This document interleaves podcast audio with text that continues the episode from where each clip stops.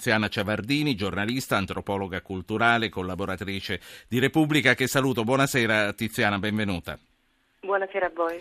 Il viaggio uh, del presidente iraniano è stato preceduto oggi, un viaggio molto importante, lo ripeto, perché è il primo che fa in Europa dalla sua elezione ha scelto l'Italia per cominciare, quindi attribuendoci eh, un ruolo importante appunto per il futuro di quello che sarà l'Iran in Europa, aggiungiamo che eh, per la sua prima intervista in assoluto ha scelto i colleghi del Corriere della Sera, che oggi pubblicano due pagine di un'intervista a tutto campo, dove troviamo molte cose su cui riflettere. Io vorrei cominciare con lei perché eh, lei ha passato gli ultimi vent'anni dividendosi tra Roma e Teheran, dove mi confermi se sbaglio, ma credo viva ancora qualche mese l'anno. Sì, sì, mm, vado spesso, ho passato gli ultimi miei 12 anni quasi fissa in Iran e quindi conosco bene la società contemporanea iraniana. Ecco, Ciavardini, Paolo Magri diceva eh, loro si sono comunque impegnati a risolvere la questione annosa eh, sul nucleare perché comunque devono uscire al più presto dalle sanzioni. Lei crede che anche per questo il suo impegno a rispettare gli accordi sarà mantenuto? Un impegno che viene ribadito con forza anche in questa intervista al Corriere.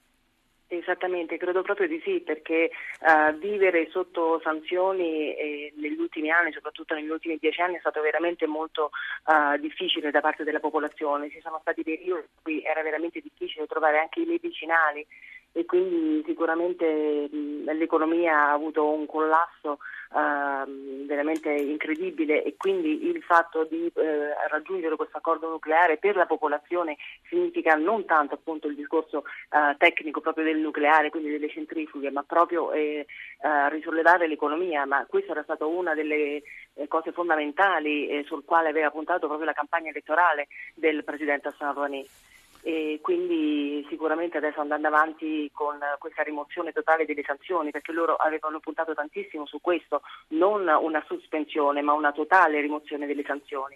Vediamo appunto come adesso l'Iran si sta aprendo, questo primo viaggio come avete voi anticipato certo. è sicuramente molto importante eh, anche italiani. Sappiamo che ci sono 240 imprese che si recheranno a fine mese in Iran e eh, sono previste molte centinaia di eh, imprese che raggiungeranno Teheran nei prossimi mesi entro la fine dell'anno eh, iraniano.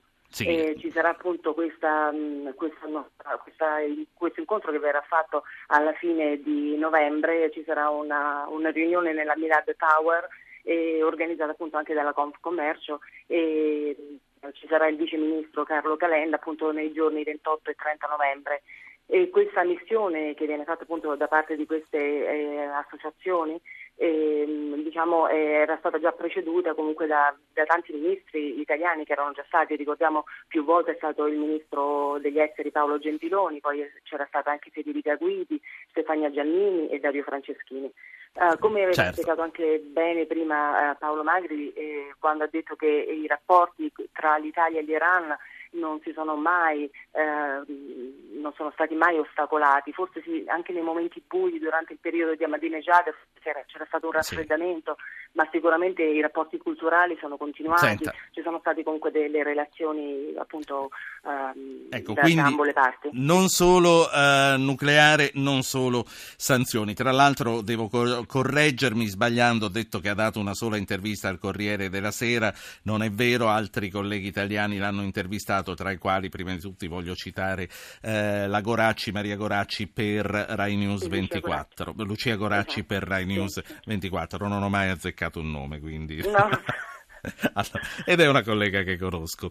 Eh, Ciavardini, l'Iran resta tutt'oggi il paese con il più alto numero di esecuzioni capitali al mondo. Sono cose che non possiamo dimenticare. Sono state 750 nel solo 2014, un dato che prendo da un articolo suo su Repubblica di qualche giorno fa. Sono stati più di 600 solo quest'anno. Molte esecuzioni, 33 quest'anno, lei scrive, sono state fatte sulla pubblica piazza. Quando allora il presidente Rouhani scarica sulla magistratura le responsabilità sulla repressione. È credibile? Potere politico e potere giudiziario sono in conflitto? Mm, a me sembra di sì, però come appunto mm, può leggere nell'articolo, nell'inizio dell'articolo io appunto ho messo un punto interrogativo perché noi non sappiamo se effettivamente è un gioco delle parti o se è così.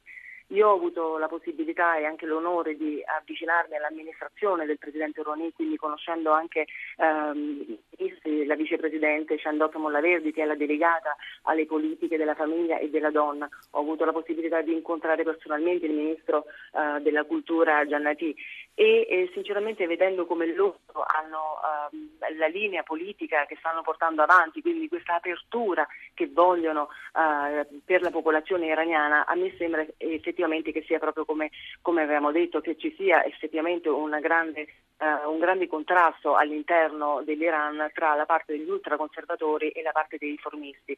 Poi ovvio che all'interno de, di ambo le parti ci sono comunque degli ultraconservatori che, for- che sono sicuramente anche più aperti verso il Presidente e anche dei riformisti che invece non sono uh, così poi tanto aperti. Il discorso è che eh, questo uh, questa, questo record di esecuzioni e questa continua repressione che stiamo notando anche negli, negli ultimi giorni, nelle ultime settimane, è fatto proprio per screditare eh, la figura di Hassan Rouhani, soprattutto agli occhi occidentali. E in questi giorni abbiamo visto Anche perché che... eh, è impossibile non chiedersi se sia lecito trattare con i rappresentanti di un paese che va avanti in questa direzione. Infatti sappiamo anche che ci sono delle associazioni che hanno mandato delle lettere al, al nostro Presidente Renzi proprio per, eh, per, sollecitare un dialogo proprio sui diritti umani una volta eh, incontrato Rouhani. E voglio anche dire un'altra cosa, che ci sono stati alcuni giornali che non hanno voluto pubblicare queste lettere, e ovviamente non ne faccio i nomi, però insomma c'è stato anche sì. questo. Sicuramente il discorso dei diritti umani è un discorso molto complesso eh, ed è un discorso che deve essere affrontato sicuramente anche molto urgentemente. Eh, per i diritti umani e anche i diritti civili in Iran stanno avendo dei problemi molto seri e, e come dicevo recentemente ci sono state più repressioni per quanto riguarda per esempio i giornali, i, giornali, i giornalisti, sono stati arrestati dei giornalisti proprio Appunto. poche settimane fa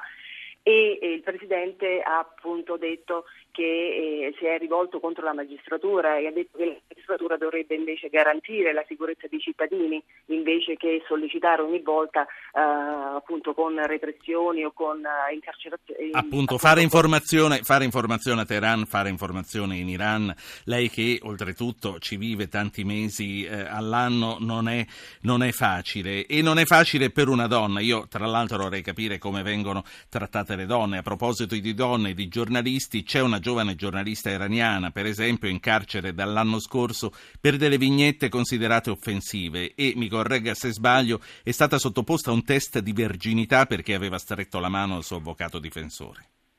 Sì, è vero, eh, lei si chiama Atena Faragani e suo, diciamo, mm, questo, mm, questo, caso è iniziato già nel 2014, quindi già da qualche tempo.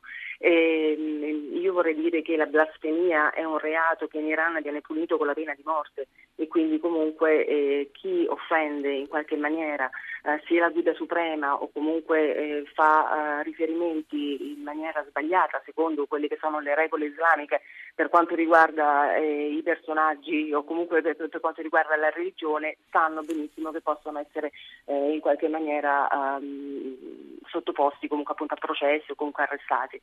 E sì, di questi casi ce ne sono tanti, non c'è solamente questo, ci sono appunto i casi anche dei poeti che sono stati, che, che appunto sono stati condannati a 99 fruttate, c'è ancora il caso di un uh, giornalista del Washington Post. Um, Jason Rezayan che eh, è sotto è gli hanno fatto il processo ma ancora non è stato eh, chiarito quanti saranno gli anni che dovrà passare in Iran. E vorrei ricordare che, Rezo, che eh, Rezayan è un giornalista che è eh, iraniano in parte sì. e in parte americano, ma l'Iran non riconosce il doppio passaporto, quindi una volta che sei sul suolo iraniano, anche se tu hai una doppia cittadinanza, loro non la riconoscono, Senta. sei per loro iraniano a tutti gli effetti. Prima, prima di salutarci faccio parlare un ascoltatore, Pietro, chiama da Roma. Buonasera Pietro. Eh, buonasera Ruggero e grazie per la bella trasmissione. Era solo una piccola puntualizzazione, se non sbaglio eh, il nostro Premier la scorsa settimana da poco rientrato dal Riyadh dove le nostre imprese giustamente fanno delle opere molto interessanti e non mi pare che i sauditi siano più teneri nei confronti degli oppositori o delle donne.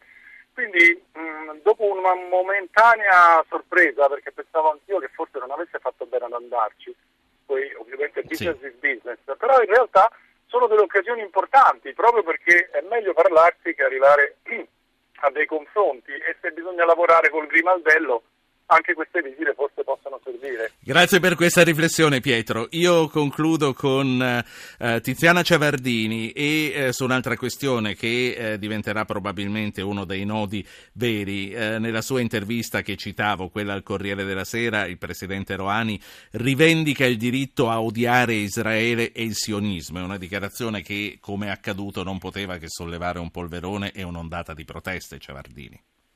Sì, io su questo dico solo che loro fanno una distinzione, gli iraniani diciamo in parte, una distinzione che è appunto tra lo Stato di Israele e gli ebrei. Gli Vorrei ebrei. ricordare che gli ebrei in Iran ce ne sono tantissimi, sì. vivono pacificamente, sono addirittura anche all'interno del, del governo e quindi eh, c'è una netta differenza tra quello che loro appunto chiamano il per carità, e quello che è invece la religione. Per carità, però voglio dire, se la prende con Israele come Stato e col suo diritto di esistere praticamente.